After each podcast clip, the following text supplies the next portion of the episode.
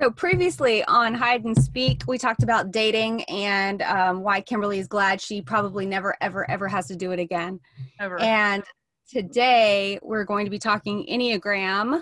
Yay. So I'm Kristen. I'm Kimberly. And this is, and this Hide, is Hide and Speak. Speak. Wow. Wow, that was really terrible. Bad. We should try it again. Wow. Like, that's a delay, or are you just being deliberately slow?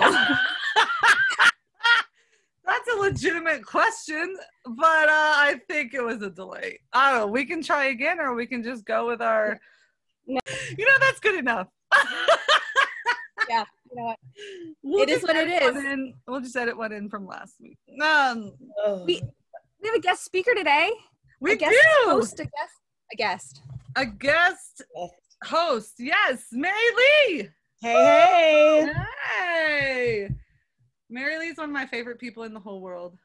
I don't have to say that I'm with Hide and Speak at the same time as y'all, because that seems really difficult. Like, I don't, that's not part of the test, right? Because we can't, apparently no. we can't get that we done. We can't do it anyway, so. Great. Um, okay, so where are we hiding? Oh, we're all hiding separately today. Uh-huh, yep.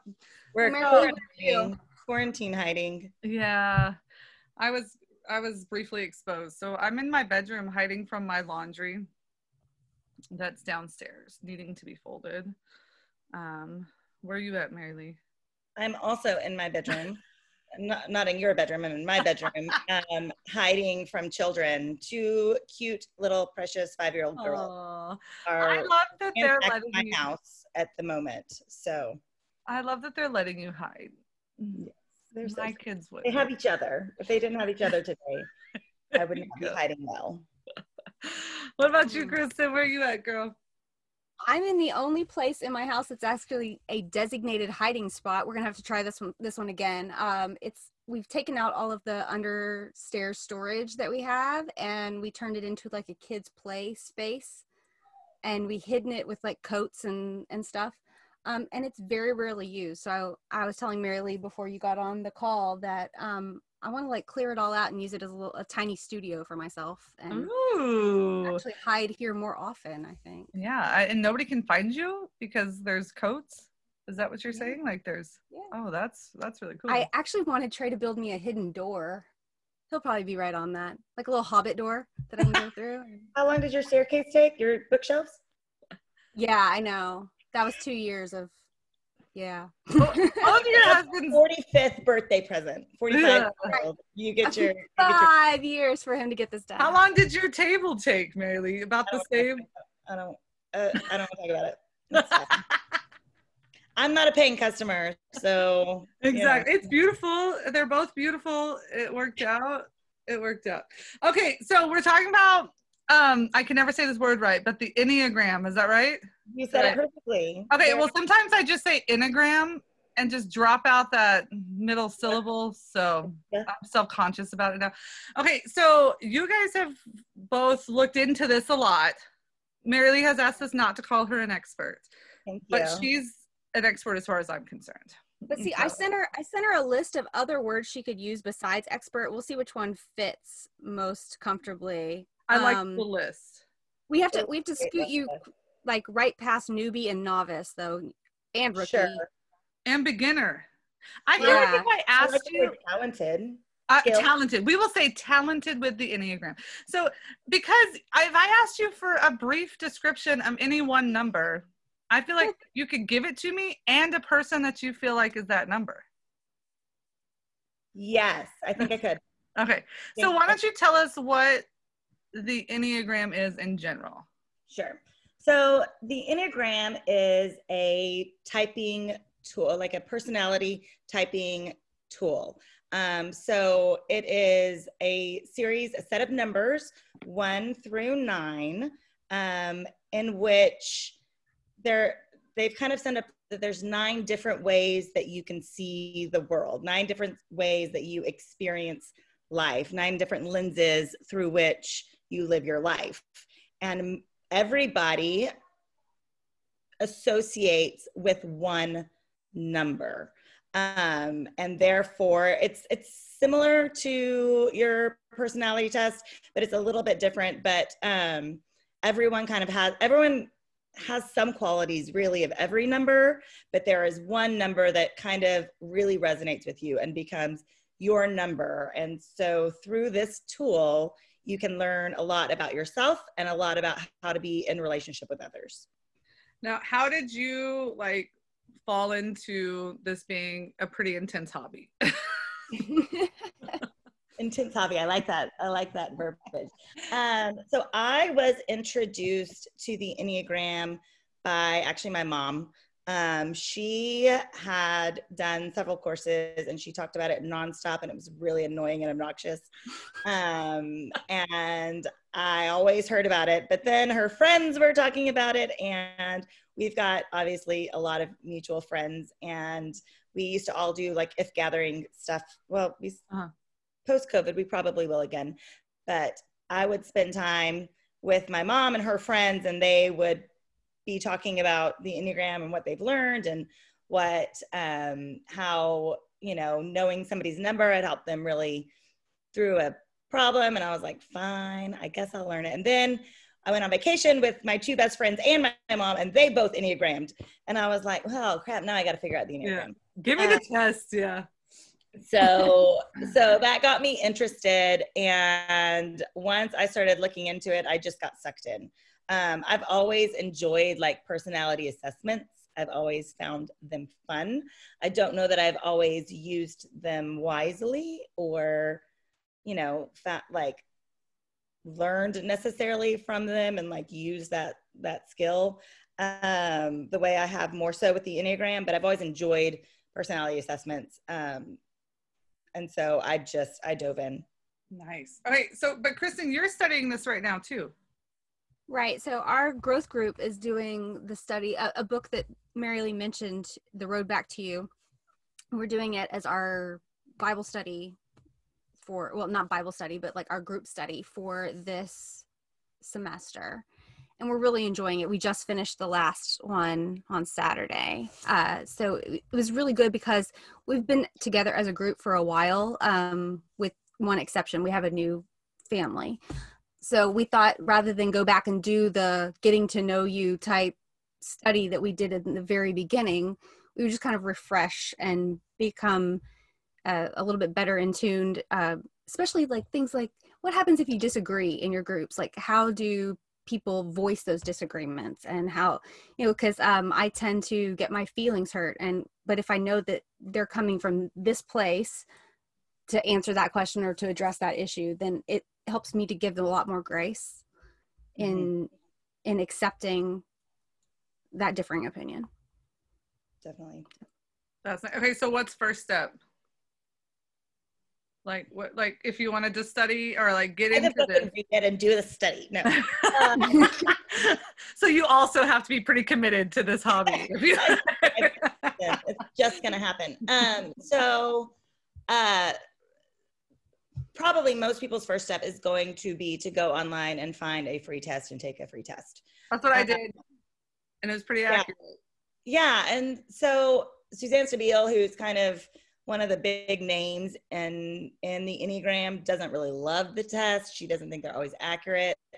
What I recommend people do is they take the test, they read up on every number in whatever way that they feel comfortable doing that. If they want to read the book, if they want to go to a blog, there's so many resources out there. You Google Enneagram and you, your head will explode. Um, but con to confirm that that number is your number that you're given, right? Because um, Suzanne Stabile says that sixty percent of the time this test is wrong. Really? I don't know about that. I don't know that I've seen that, but um, but you know you better than any test will ever know you. So you, the thing that kind of distinguishes the Enneagram from some of the other personality tests is a lot of them are like, what is your, what's your response? What is your action? What, what do you do? Um, the Enneagram is, what is your motivation? Mm-hmm. What is your core fear? What is it um, that's m motivating the actions that you're taking, as opposed to, well, you're an E S T J, so this is the way you're going to act. Interesting. All right, so what's your number? I'm a seven. Do you have any like next number or like what, what is it? So in the Enneagram, everyone has, you have like a number and then you have a wing. And so your wing for a seven, your wing options are a six or an eight. So I'm a wing eight. So the type seven is like the enthusiast, um, which might not be surprising if you know me well, that that would be my, my the description of me. Um, and so my, my wing is I'm usually an eight wing, which is like the challenger, the protective challenger. Um, so your seven is like fun, outgoing, always wanting to stay busy, has total FOMO, which we can talk about in a minute. Uh-huh. Um, and then your eight is usually like really um, protective of others, very, can be very direct, um, forward, uh, thick-skinned. Um, so I'm kind of. I can see, yeah, I can see that. What, okay, uh, Kristen, what is your number? I'm the exact opposite of Mary Lee. Wait, is that for real? Is that like really like, is it like a circle and like opposite? It's a circle, or, oh, it's okay. a circle and really like four is opposite eight. So mm-hmm. um, I'm a four, which is the romantic or um, the individualist, I think is the other term for it. And so I am definitely more um, emotional, um, thin-skinned as opposed to thick. Uh, oh, but so oh, that's eight. That's that's yeah. her wing. Sorry, yeah. So not quite opposite of Mary Lee, but um, but uh, yeah, uh, very emotional, very um, usually creative uh, and introspective, and really dives deep on a lot of issues. Uh, to get at what's behind the behind, I guess, of everything. And then my wing, and we could talk about this in a little bit, but my wing is a five now. So um, kind of a, a gatherer of research and uh, trying to put all the pieces of the puzzle together. And, um, but when I was growing up, I'm pretty sure I was a three. So a wing three, which is more like the performer. And, um, I guess that explains the theater background. So, so can you change, like, like can your actual number, not just your wings, but like, can your actual number change as you evolve? Or, I mean. See, this is where I'm, I'm not an expert. I know, right. But like, have you, like, do you think, I mean, as your opinion, like, or. I know for a fact your wing can change. Okay. And it's very common throughout your life for your wing to maybe go back and forth. Or as you age, you you kind of that you kind of have that shift, um, or a life circumstance might cause you to have a shift. I would I would venture to say that some sort of extenuating life circumstance could result in a change of your number, um, but I don't think that's really. But it's common. Not typical. Oh, okay. And, Most and they say in the in the book that we studied. That um, you should take, like, if you're going to take a test, if you're going to take the quiz or whatever, answer it like you would have when you were, you know, just a young adult, right? Like, um, before you were jaded by the world. Right. Gotcha. Right. You still had okay. okay. exuberance. Take it. Where the kids really beat you down. Got it. Uh, so a lot of the times I had to think like, what was I, you know, what was I like in college? Yeah. And, and that helped me, you know. So I'm a seven as well, but I'm the opposite wing of what's the opposite one, Mary Lee? You're the eight wing and I'm the six, six wing, six wing, which is what? The six is the loyalist. The, the loyalist. But I think if I had that wing, it was like the entertainer or something. Wing, mm. I don't know. So when I do the quiz, I'm I'm one hundred percent a seven. And like when I read like, you know, about the seven, I'm like one hundred percent. Uh, that is absolutely me. But my next highest one was actually a three, yeah. which is not a wing. Same. So I actually struggled for a really long time trying to place myself um, between the seven and the three. And um, I think there are a lot of... Well, what's the three? Can you tell us what the three is right quick? Yeah. So the three is the achiever. So the three um, cares what people think about them. The three want to be successful. Um, they seek that recognition. Um, so a lot of times um, your entrepreneurs are going to be a three. Your high achievers are going to be a three. They're the ones who are constantly, like, they can't even enjoy success because they're looking for their next success.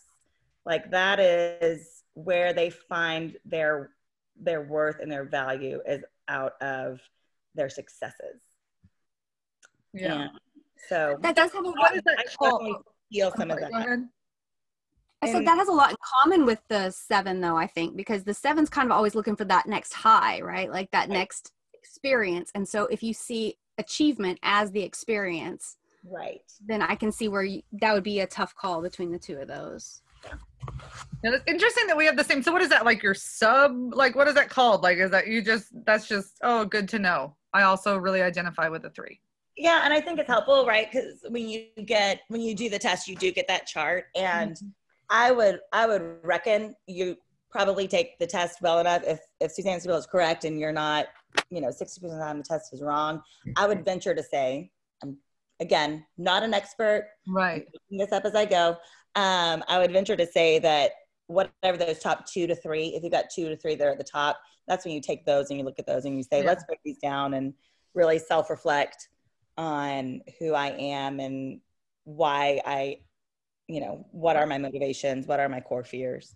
So I've taken these other personality tests, and I'm kind of like you in that, like, it's like, oh, neat. Do you know, like I took it, got the results, and was like, cool story, bro. I mean, you know, like, oh, that's interesting. But like I my never... spirit animal's an otter, or I. Right, you know. right, right. But then I'm like, like um, I, I do know, and I haven't gotten to this level that y'all are at, um, but I do know that, like, this is meant to be used as like a tool, like to use, hey, I know this information. And um, in my experience with the people I, around me that I know the closest, I um, can kind of take the test for them and get a pretty accurate like score for them. And like, how does that, what do I do? Like my husband is the helper one. Uh, what, which one is that? Two. Two? Mm-hmm. Yeah. And so like knowing, oh, we have very different motivations, you know, like we come at things very differently. Um, that does help. But like I said, I haven't used it as much as I should as a tool. Um, have you had success in that? So for me, I, yes, absolutely. And it's, it's actually why I love it. And a piece of it is why I got into it, is because I was sitting on the back porch with my mom and my two best friends, and we were talking about a situation. And they took this Enneagram perspective on it, saying, oh, well, this person, you know, this is their personality, so they reacted that way probably because of X Y Z. And I was like, oh, I see how that could be helpful, you know, mm-hmm. in, in relationship with others. Um, but actually, and when I knew that I was a seven, so one thing that exists is most people... There's only, there is really only one number that when somebody finds out that's their number, they're excited. And that's the seven, right? Because all the other numbers, you hear it, someone's telling you about this number and it like resonates and you're kind of like, oh, there's just a little bit like, oh, yeah, that, that's a little too, that's a little too true. Um, and so usually when someone hears a number and they hear about it, they're like, oh, that's not, that's not, that's not, I don't like that. It doesn't sit well with them. The seven is, is the exact opposite. But I actually think the reason that the seven feels this way, a piece of the seven, their fear, their core fear is really feelings. It's uncomfortable feelings. It's feelings that they don't like.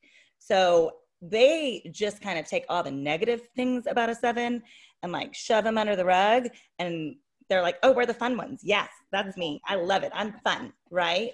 Um, but you know, kind of what is your biggest strength is also your biggest weakness, right? So like, I have so much fun that I don't take the time to self-reflect on me and who I am. And that's when I really knew I was a seven, is when I was like, I learned that the seven is fun and does fun things and is go, go, go and doesn't want to miss out on any of the fun, because the seven doesn't want to stop to feel the feelings they don't want to feel. Absolutely. I, yeah, I don't like feeling big feelings. I also have a really hard time being serious, even when it's inappropriate to not be serious. Yeah.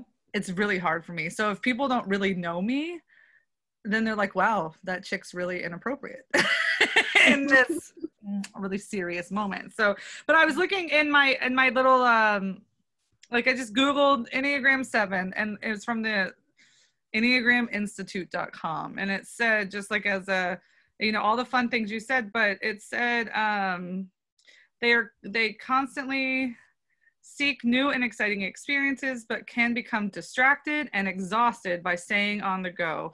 They typically have problems with impatience and impulsiveness. And I thought, yep. And then they um, can become overextended, scattered, and undisciplined. And I thought, man, if there were any adjectives to describe me, there they are. I feel like all of those things, one hundred percent. Like, it's really hard.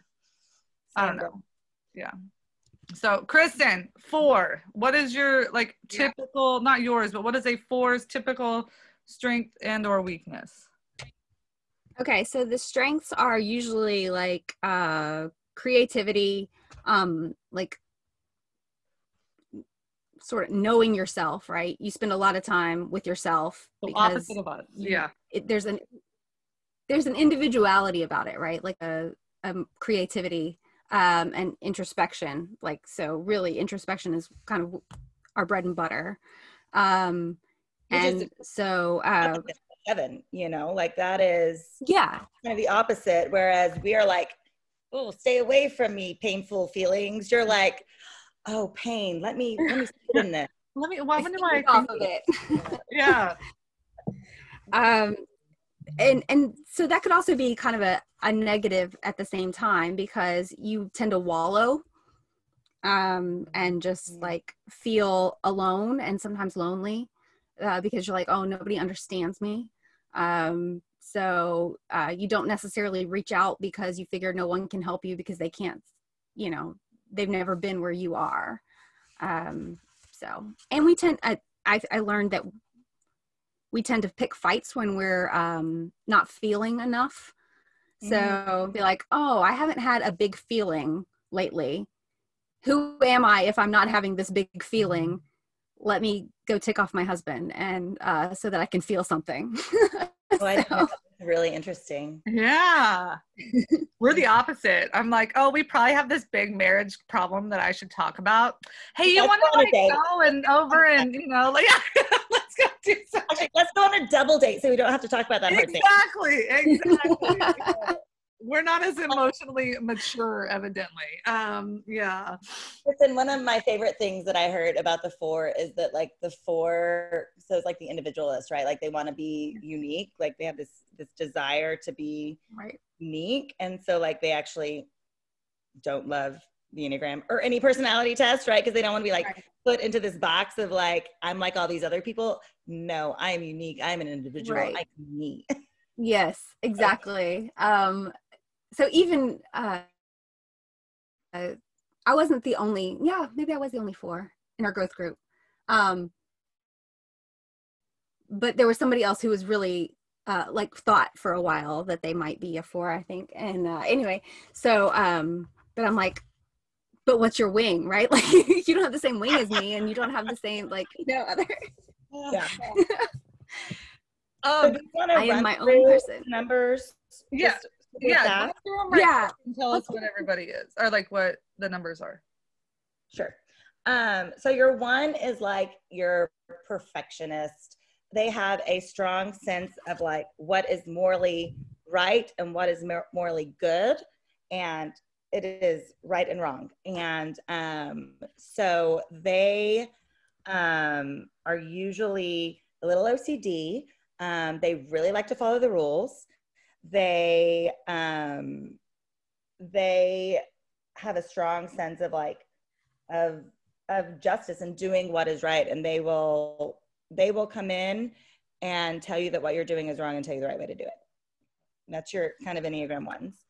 Um, your two is the helper. So they are always, these are like your Proverbs thirty-one woman, right? Who's always like, oh, I heard so-and-so was sick. I'm going to make her a meal and bring it to her. And just super always thoughtful, wanting to like really um, put her herself aside or himself. Yeah. My husband's a helper for sure. The, for the, for the, to help others. I just always looking for how they can, how they can help. Um, the three we talked a little bit about, that's your achiever who's really um, want is, is striving for success and, and can't even enjoy that success before they're out looking for more success. They really, their basic desire is like to feel valuable, to feel like they've succeeded. Um, your four is your Kristen, your, your romantic.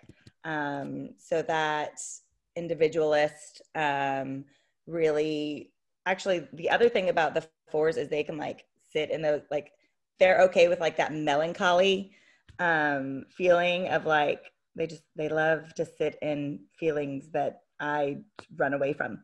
Um, your five. It has to be empathetic though. You what? It also, it helps with empathy. You can, you can help uh, a lot yeah. of us become counselors and things like that. So yeah, grief so counselors. Yes. A four is a much better person to, to be with in a time of need than a seven. Yeah. It's like, let's, let's go to Valentine's. um, your five is an investigative thinker. So these are a lot of times your engineers uh, who want to know the, who want all the details of why everything happens the way it happens. Um, so they're always like care about the details and like the, the, the how things happen and the why things happen. They're the ones who need all the details, who are going to, you know, write everything out and plan everything and, um, and are just like need to know the nitty nitty gritty, like every final detail before they commit to something. Um, sixes, uh, actually I read somewhere that most people are sixes. Interesting. Uh, interesting. I don't feel like I know very many sixes, so that's interesting to me. But your sixes are usually like um, super planners. So they tend to be um, higher anxiety. They're always like over planning. They're the, they're the people who went out and bought all the toilet paper. Okay, those were your sixes. Um, they were preparing for the worst. The sixes are always preparing for the worst. Um, so they have like a plan C, a plan D. Yes. Plan Z. Yeah. I don't even have a plan A most days. Yeah. So. I'm winging it. The thought of that is so overly exhausting me, which is why I knew that was definitely not my wing. Yeah. So they, um, also have a desire for like guidance. So they're always seeking others, um, support and guidance, and like so they're they tend to be really indecisive. I actually do fall kind of on that on that line. Um, so they have a really hard time making making decisions. Uh, your sevens, we've talked about that. That's me and Kimberly. Um, your eights are your protective challengers. So they are um, they're usually very direct. They're upfront. They are a lot of times leaders.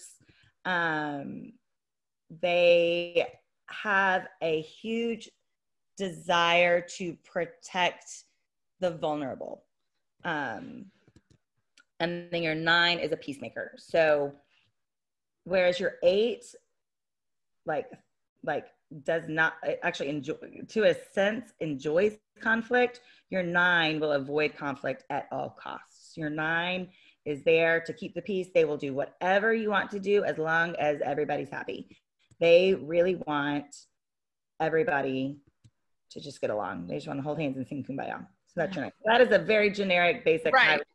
Right. Over. There's a lot more to it than that. Okay. So what is your spouse? Five.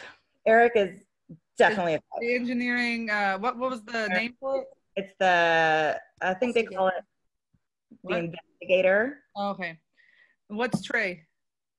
Well, okay, so I Before he took the test and read the book, I was one hundred percent sure that Trey was a seven, like you people. Uh-huh. uh, but it turns out, okay, so uh, one of the things that kind of complicates this is that there are stress and strength numbers. Mm-hmm. Um, and so it turns out he's not a seven. He is like the world's healthiest one.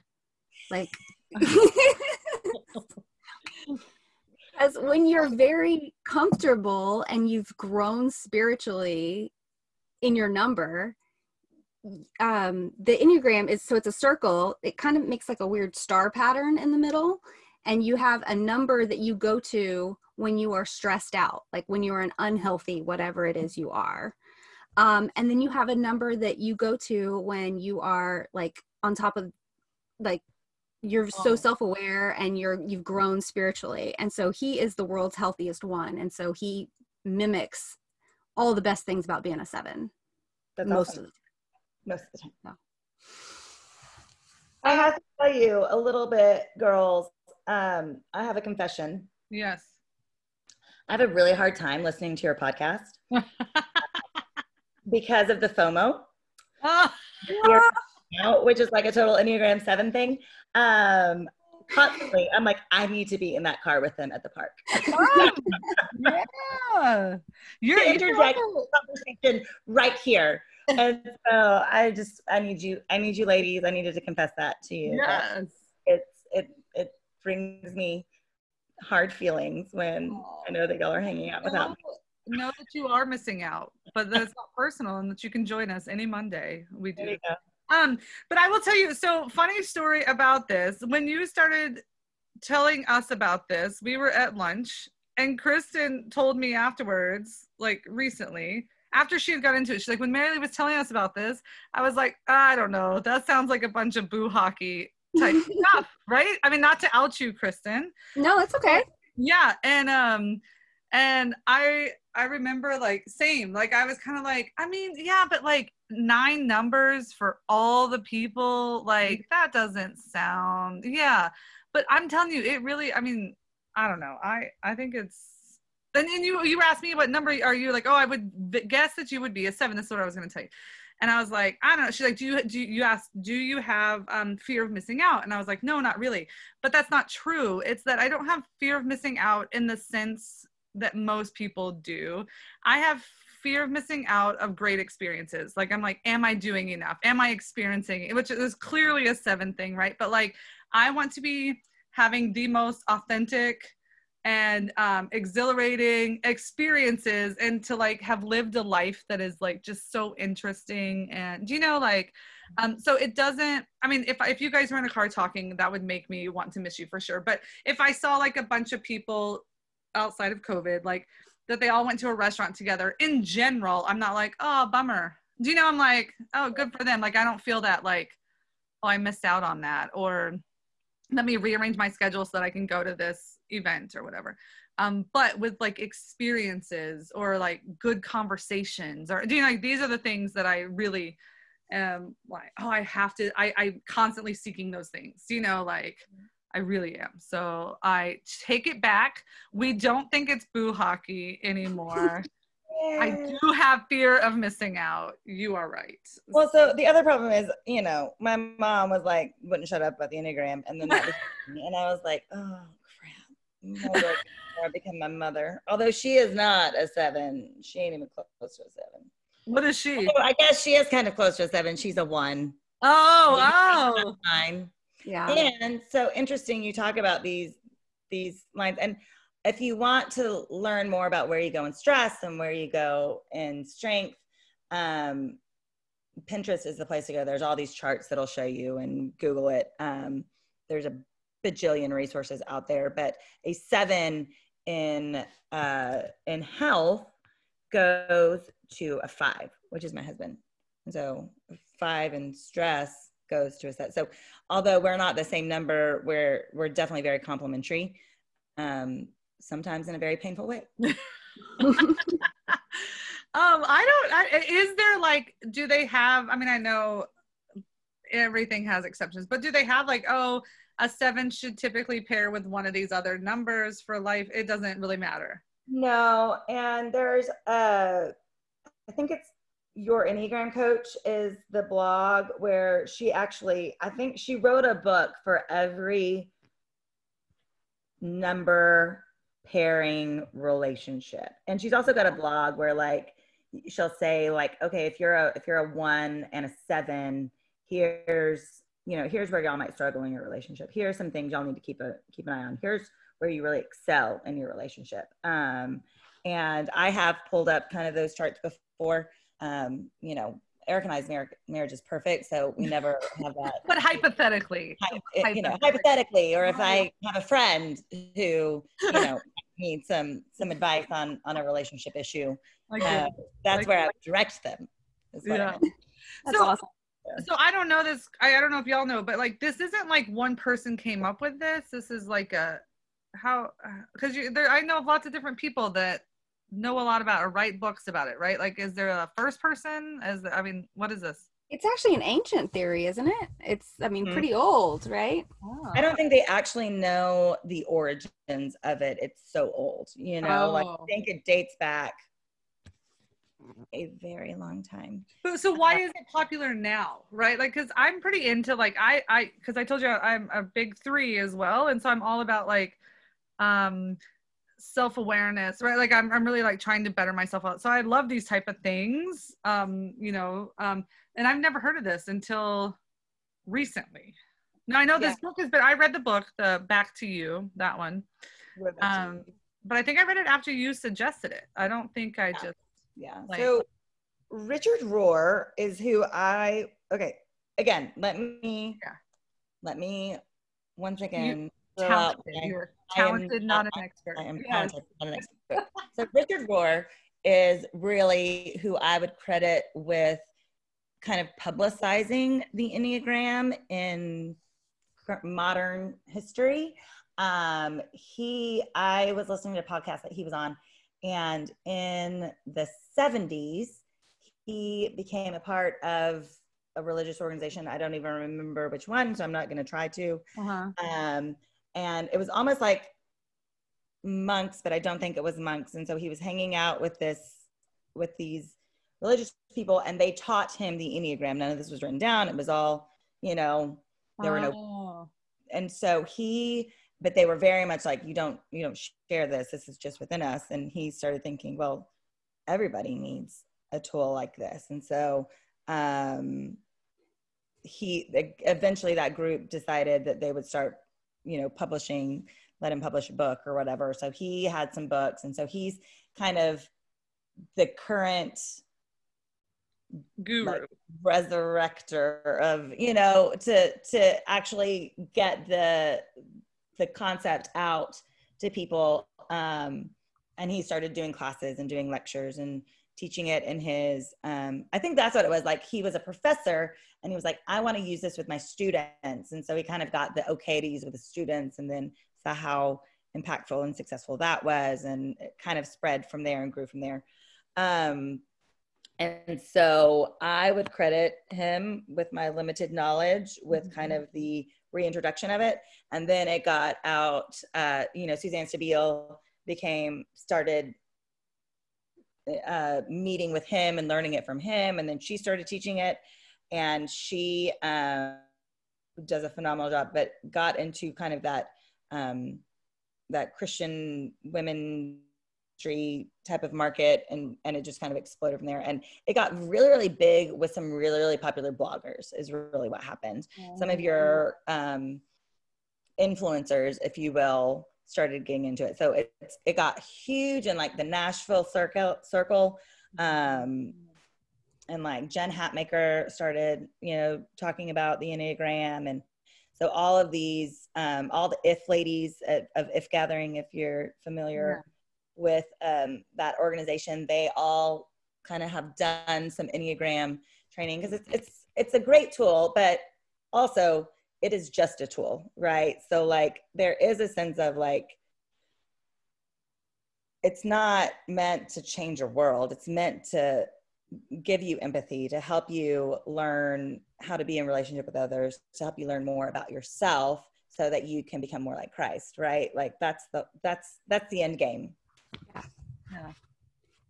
So one of the, my favorite sections of the Road Back to You is in the very last chapter. It talks about how each of these types is like, uh, is an aspect of God, right? Mm-hmm. So um, that the ones show us God's perfection, that, that he is perfect. Um, two, that there's selfless giving. Three, of uh, God's glory. Four, about his creativity of God. Five, how God is omniscient. Six is that he um, is intensely loyal. Seven, that he has childlike joy for the two of you. Um, eight, uh, his power and intensity. And nine, reflect God's love of peace and desire for union. So I thought that was really beautiful, and kind of like what the ideal is, that that you're just like the little facet of God that your your number reveals. So and none of the numbers are bad, right? Like I mean, like some of them have more negative, like, or just like harder, more intense um outcomes or whatever, or motivation. They all have strengths, they all have weaknesses. Usually it's the same thing, right? Yeah. Yeah. A, a good thing can be a bad thing. Um, Kristen, the other thing I love about that is uh, that I've learned through this is it gives you a deeper understanding on how other people experience God and how other people see God, right? So they see God. My lens of God is he is joyful, and he wants us to experience a true, pure, happy life. Whereas a Enneagram one, they are going to struggle with, um, with like falling into legalism, or like there are good and there, there's good and there's bad, and God wants me to do good, and so I have to do good to get God's love. You know, like they're going to, they're going to, they're going to tend to see God as more of like a person who puts out rules for them to follow. Um, right. Whereas a two is going to see a God that their their natural inclination is to see this God who is who is reaching out to the poor, who is helping others, you know, like that you find you see God and when people are are are helping one another. And um, so every number, kind of the way they look at God and the way that they experience God is going to be a little bit different, and it's not, doesn't make it wrong. Again, it's actually just, I think that I think that makes it so, like, we can learn so much from that, right? Because right. It's hard for me to see like a vengeful God that I should fear, because I see him as like, you know, like a parent wanting only the best for their children, right? And and being joyful. And so it's nice to be around people with other perspectives, because then you're like, oh, yeah, I hadn't seen it that, or I hadn't thought about it that way, or, you know, and, and I think it just gives us a much more um, clear picture and whole picture of, yeah. You know, like it, that, I like that. So we've, we've been really serious, pretty much. Yeah. Been serious. Um, but uh, I'm, I'm curious if you can figure out what your kids are. Like they're, they're all kind of young, and a lot of, a lot of our numbers are derived because of childhood experiences, or. I would say my kids, um, oh geez, I don't know. Y'all know more than me. I don't know. Y'all might, y'all know my kids. I don't know. Cara's whatever is much harder. Yeah. So I think my oldest, I used to think was a four, because he has a lot of really big feelings. Really, yeah. Really, really. Feeling. But he's also very, has a lot of one tendencies. I can see um, one. Is, are one and four, are they a thing? Uh, yeah. Yes. Uh, a four, a one is the four's strength direction. So if he is a four, he could be like a healthy four. One. Doing one stuff, yeah. So he has really, really big feelings. However, he, I mean, the rule is the rule is the rule in Andy Stagner's world. And if you said that we were going to leave at ten thirty and we left at ten thirty-two, you are a liar. You know, like... It is black and it is white. And if you were mistaken, or if you like, he does not handle um, where things should not be. It's not, just, it's not just that you disappointed him and you failed. It's it's that you as a person now have a character flaw because character flaw. And so that leads me to think he's he's probably one. Gotcha. Um, I mean, he's young, so I mean, you know, this isn't as unreasonable. He's eight now, nine. How old is he? Nine. Nine. Um, my youngest, I've got to say, is probably a seven. And I just, that's just because she's a lot like me. Yeah. Um, she's just radiates joy. She's loves to go out and do things and have fun. She's loves being with her friends, way, you know, like super social. Um, again, she's only five, so I can't really say, right. um, but uh, you know, I, she's probably like me. Seven, yeah. That right. middle child. I don't know. Typical middle, middle, yeah, poor middle child. It's like I've never even met the kid. I don't know. I get it. Wyatt, I too am a middle child. That's why I'm a seven. I need more attention. I'm surprised you're not a three, really, honestly. So what about what about your kids, uh, Kristen? Um, so they've the, the older ones, the ones that are, you know, reading and stuff, they've taken the test. Uh, I was surprised that my stepdaughter, Sarah, is a four like me. Mm. And um, because But, you know, looking back, I should, I should have figured that out. She is, um, she has like three different sad song playlists on her phone, uh, like that she listens to on the regular. Um, gotcha. Uh, Ainsley is a nine, which is a peacemaker, which, uh, is that right? Peacemaker? Yeah. And I didn't see that at all. Like not a single bit. Oh. Yeah, maybe that's yeah. it. I don't remember. Anyway, um, I don't, I don't see it, but she swears it's true. Um, Wendy is my split personality baby. Uh, she is almost equally eights and fours. Um, oh, eight and four. That's interesting. Yeah. And I, so I read her the checklist and I was like, okay. And everything, she's like, yep, yep, yep, yep, yep. And then read the, the next one. Yep, yep. I'm like, I don't get you, but we've we've always said she's uh she has big personalities, like she's she's she swings from the vine both ways. Um and then Matthew uh is a one, uh which I get. Um and then I I don't know about Lula. I'm not no clue. Not a single clue. Uh, she could be a five real easy. I think she probably could. Oh yeah. She has a lot of thoughts. She goes down she goes down those wormholes like pretty exactly. deep. So yeah. That's probably right. So I pulled up this basic thing just for me to reference, and I'm gonna guess, this is pure guess, that my oldest child, Lane, would be a three.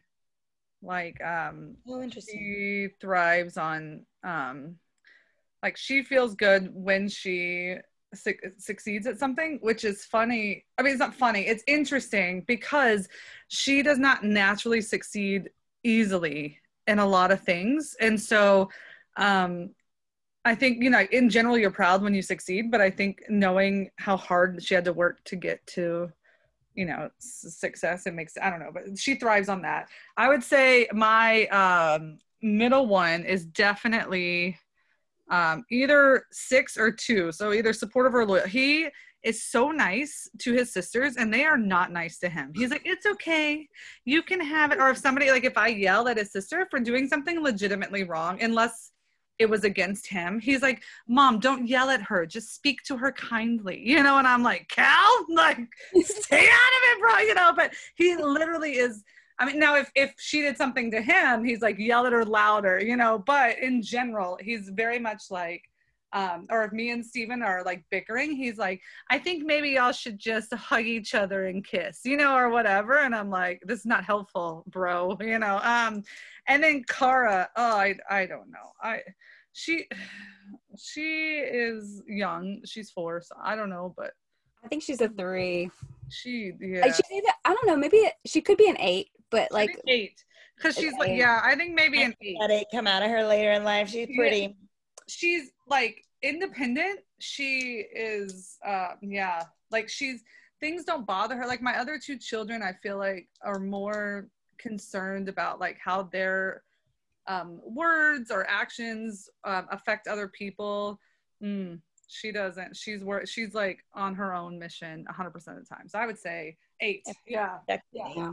Eight. eight. I think Wyatt could be a nine or a two um, because he is, I mean, if he feels like he's, he's happy to, to help, you know, like, but I don't know if he's helping because he wants to be a helpful or he knows that mommy will stop yelling if he goes up to him. I don't know, you know, like, I don't, does he, is he trying to keep the peace? Or yeah. is he trying to be helpful? I'm not sure. Either way, he cleans the upstairs and I love him dearly for that. Yeah. That's why it's important to know the motivation behind it, like, because mm-hmm. th- certain actions can mask the reasons why you're doing it. Right, because I bet if my mom would have taken this for me as a young child, uh, she would have said nine one hundred percent. Because I used to, if anybody was fighting, I would be like, what can I do? Like, I hated it. I hated any, so like my brother and sister were arguing or something. I was like, oh, here, you can have mine. And now that's just not the case. So yeah, you're right. Like if, if we're under the assumption that um, you typically don't change your number in life, then it was probably my motivation, right? Um, was yeah, because if, if you're a seven, you want to break up a fight so that you don't feel bad. Go do the fun thing instead of here, having your mom yell at your brother and yeah. sister. So yeah, exactly. And so that you don't have to have like that bad feeling inside of right. they're fighting and I feel bad. You know, like yeah. Yeah. Anybody ever um, assumes like a different number for you and you've been like shocked? Or like somebody, or do people pretty much are like, oh, you're a seven, or, or maybe not like, I don't know, but like assume the personality trait about you. And you were literally like, oh, that is so not me. That's interesting that you think that. I mean, and not that it was like offensive, just no, that's not how I feel at all. My mom um, typed me as an eight. She, oh, so I will say there's also a caveat here. They say you shouldn't type other people, but show me the person who doesn't yeah. type somebody else and I'm going to show you. Because then how can you really use this as a tool if you're trying, like in a conflict, right? Like. So anyway. Yeah. Uh, but my mom thought I was an eight, which again, I'm a seven with a wing eight and probably mm-hmm. a pretty strong wing eight, but she was basing that off of when I was a career girl. Oh. And, you know, had a real grown-up job. I still have a real grown-up job. You yeah. do have a real grown-up job. Yeah, yeah, yeah. But, um, you know, and I was working in an industry in which you really had to be forward and you had to be direct and you had to be aggressive um, to be successful. And again, throw that three in there, um, where I, I've also got some tendencies of a three. I wanted to be successful. So I learned to be more direct in dealing with clients and dealing with candidates um, in the job they had bef- before. And so I think that's where she found a lot of her reasoning of calling me, calling me, okay. of, of thinking I was an eight. Um, it didn't hurt my feelings. Yeah. Um, so one time, actually at church, uh, from the altar, a friend of ours was giving a speech and he said that I, uh, and it's not bad. I was just like, oh, that's so, and I, I, this friend knows me really well. And what did he, what did he say? Who did he say I was like? Do you remember? Um, Anyway, it was like somebody that like tells it how it is. And I said, oh, that's really nice you think that, but I'm actually not the person that's going to tell you. Now, if you ask me directly and say, Kimberly, I really want to know what you think about this, I will tell you, but even then I will tell you in the most nice way possible, you know, like, cause I don't want to offend you. Um, but um, he saw me as like, I think it's because I tell it how it is in my life. But I am not the confrontational, like direct person, like, hey, I see you doing this thing that I don't think you should be doing. And it, it actually just kind of shocked me like, oh, interesting that you see me. And it wasn't a bad thing. It just, I didn't think it was very accurate for who I was. So it was just kind of like, huh, interesting. I wonder how other people see me and versus how I see myself in some things, you know, so. Uh, so because I have anxiety, people assume that I'm a six. Um, because, you know, that's the most anxious, but the, the difference is I don't plan. Like I don't, I don't have plans A through Z. Um, I just shut down. Like anxiety just makes me like, you know. And then you sit in those feelings. Yeah. And, and, anxiety. and, and from those feelings, if I've given enough time and, uh, ambition, then I will create something out of it. But yeah. Interesting. So, interesting. So I will say one thing that has really, I, I, I use the Enneagram a lot in relationship with other people, and that is a fantastic way to use the tool. But for me as a seven, it has made me become more self-aware, which is actually kind of hard for sevens, because to become self-aware, you have to um, know what you're thinking, know what you're feeling. And like, um, and I don't like, I don't think about myself. That's okay. That's not true. I'm actually really self, I'm like, I'm a selfish person, but I don't think about myself in terms of like, what am I feeling about this? I just go and do the thing. I just go, I've always just, maybe it's being re- reactionary or whatever. Like, I've never been a person to be like, oh, you know, I'm angry. Well, am I angry or am I sad? You right. know, am I angry? Uh, am I angry? Right. You know, like, what am I angry about? About this, or is it actually about that? Like, I've never been an introspective person. And with the Enneagram, what I've learned is to be a healthy seven, you need that. You need to take that time. You need to, you need to be aware. Cause I wasn't even aware that I wasn't introspective. Like, I wasn't even aware that I had no idea what I thought or what I felt or what I, or, or any of that. Um, I wasn't even aware that I was taking these. I just thought I didn't have bad feelings. Yeah. I had no idea that I was taking them and just shoving them in the corner and going off and, I'm yeah. really just a positive person. That's yeah. all. I agree with yeah. that though. For real, like, yeah, like there's so much like no self-awareness that you really, you're like, I mean, like people ask like, oh, have you ever felt this way? You're like, no, I like, I, I can't even, and it's not that we're trying to hide it. We literally don't remember a time when we yeah. felt that way. Now, if somebody presses us on it and they're like, oh, well, what about, you know, and then you're like, oh, well, yeah, I mean, I guess a little type thing. I don't want to go back there. Yeah. Yeah. I'm, yeah. Yeah. yeah. Yeah. So I will say this has helped me in some, in some friendships, right? So, um, because I don't need to talk about things, um, but I've realized other people do. And so like, to me, when it's done, it's done. Like, I don't need that sort of closure or like, you know, if you have like an argument or like some sort of misunderstanding. I've gotten a lot better at, um, telling others how I'm, how I feel or, and why I think I feel that way. Um, because before, Uh, anytime somebody said something that offended me, I just like closed it up, shoved it down, and like diamond. um, so you know what I mean? Like, uh, and, but that's not a good way to live in your circle of people that you love, lo- love and uh, well, people that I, I even want to be around just gets like compressed to diamond size too. So, yeah. Um, Yeah. Okay. So how can we use this against our kids and husbands? No, no, you're not supposed to use it against your children. No. Oh, one of the, the biggest things, um, and that you might have the desire to do is use the, your Enneagram type as an excuse, right? So like the Enneagram is about self-awareness. It's about growth.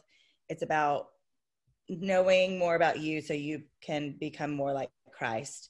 Um, and so you can't say, well, I'm just, I'm an Enneagram eight. And so I'm just going to be direct and confrontational and you're just going to have to deal with it. Just right? Who I like, am. Yeah. That's who I am. So that is how not to use the Enneagram.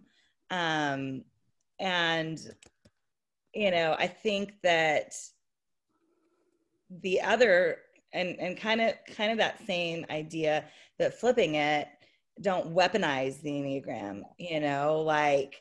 That's such a well, tough thing to do. Yeah, yeah. I mean, okay, to be really clear, I do that like, um, okay, mom, that's such an Enneagram one, you know, like. um, But yeah, don't weaponize it and be like, oh, she's just a, she's just right. a two, so of course she's helping, you know, like, or whatever it is, you know. Um. So, and by that same token, like, don't ex like, uh, don't say, oh, I know Steven's a two. I know he's just going to go in and do it because it needs to be done. I'll, you know, sit on my butt and let him do it. Yeah. Um, and uh, one of the things that I thought was really interesting, especially about um, church people, is like, uh, if you know someone's a three and they're like an overachiever, um, don't like, is it, is it loving to them to let them go on and overachieve at the church, right? To the point of burnout. Or to ask uh, them like, hey, can you do this? Cause I know yeah, keep asking them to be on committees or, or teams or whatever. Yeah. So here's the deal. I need them to get in line. All right. Like, um, they think they can just live their own lives and dang them. What are they thinking? I don't know. Many um, of them, right? And ain't none of them listen worth a damn. No, uh, none of them listen. And so uh, until like, and I almost feel bad because I, so I think that as people, um, maybe it's just me because I, but like, I know that it hurts my son's heart to know that I'm disappointed. So I know that if I say, Cal, it makes me sad, you know, that you're not listening to me. It makes me feel like that maybe I'm not doing a good job parenting you. Like, I don't say that sometimes, just like F Y I. I say that knowing this is going to make him listen to me, right? And like, that's not very nice to do. Um, so maybe I should be a little, but you know, I know he cares and I know that he wants not to make me feel that way. I mean, to be fair, he needs to act right too. And you know what I'm saying? But um, yeah. So I don't know at what point the line is like, okay, I know these things. Now I can kind of um, pull on their currency to get them to do what I want. Um, I don't know when that becomes like detrimental or when that becomes like, hey, is that good parenting? And when is that bad parenting? Yeah. Right. Right. Like, when is it like, okay, I understand this is their motivation. I need them to be safe. So I'm going to, you know, speak to that motivation. Whereas if I told Cara, Cara, that hurts my heart when you do that, she's almost like, good. I mean, you know, like, neat story. Mission accomplished. Yeah. Like, great. You know, like she, it does not affect her at all. Whereas, you know, like, with Cal, he's like, oh, like, you know, heartbroken that I, my heart hurts, you know? So, um, yeah, I don't know where the line is. Maybe that's a topic for another day, but yeah, this is super interesting. I'm definitely not a parenting expert, so don't bring me on that conversation. You, you uh, can come and be on the panel, you know, like the, the there we go. I'll be like, I need the help. Please. Yes. Can you please help us parent? Um, to be fair, I will say we all have great kids. And so if our children are a product of parenting, we're all doing pretty great. Um, with a few exceptions that we'll just keep. So, you know, their moments, but, um, all right. So is that everything that we cover? Well, uh, the only thing I wanted to say is if, uh, we've, we've kind of mm-hmm. talked around it, but if you want more information, um, the book that we've been talking about today mostly is The Road Back to You. And who's that by? Who, who is the author? Ian Morgan Cron and Suzanne Stabile. Okay. So they wrote um, it. I took a free test at truity dot com, I think. I've seen that one. Yeah. Um, but then there's also a paid test, and I've taken that one as well. They said the same thing. So for me, at least, they were both pretty accurate. But don't waste yeah, your money. Don't waste your money. Yeah. Well, for real, I, so I took the one that you were talking about, the free one. Me, that's the one we were doing. And then I will say I, I did read the book. The book was hard for me personally to read because I'm a seven. And so a lot of it I was like not applicable for the first like three quarters of the book because it's all about me all the time as a seven, right? I was like, neat story that doesn't apply to me. So if you want to just know your number after you take this test, and if you think maybe um, I, you can just Google like Enneagram seven and a ton of stuff comes up. Um, the one that we found, like that I found to be the most like comprehensive, and these are all free, was that um, the Institute one that I was, no, I took it off my phone. Enneagram Institute. Yes. That one seemed pretty comprehensive, and it gave you like, hey, as a healthy seven, this, as, you know, like a seven who's, who's um, moving in the direction of stress, this. And so, um, or, you know, any number for that matter, but um, yes, it's fascinating. I'm interested in how I can use this in the future without being manipulated. I'll also throw one more resource out there. Yeah. If you um, are the podcast type, um hopefully you are and you oh, listen yeah to right other than this phenomenal podcast that you're listening to, um Annie Downs did a series on the Enneagram in which she for um nine I guess it was ten episodes, she first had Suzanne Stabile on, um, to kind of talk about what is the Enneagram, why, why do we care about it? Uh, and then she went through every number, and she got on the podcast with two of her friends, her personal friends who were that number, and really talked about what's it like to be an Enneagram one.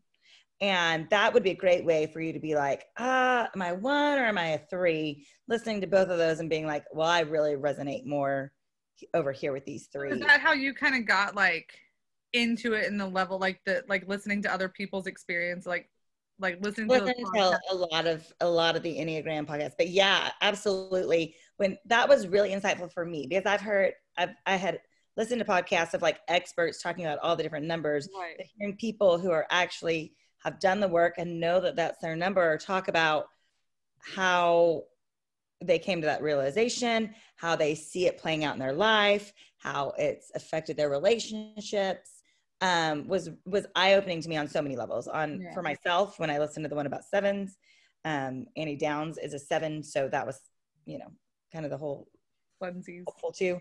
Um, and then, you know, in relationship, knowing my husband's a five. So really paying special attention to the five, the five podcast and, and what, what they say, kind of their experiences. Do you know what the podcast is called? Uh, that sounds fun.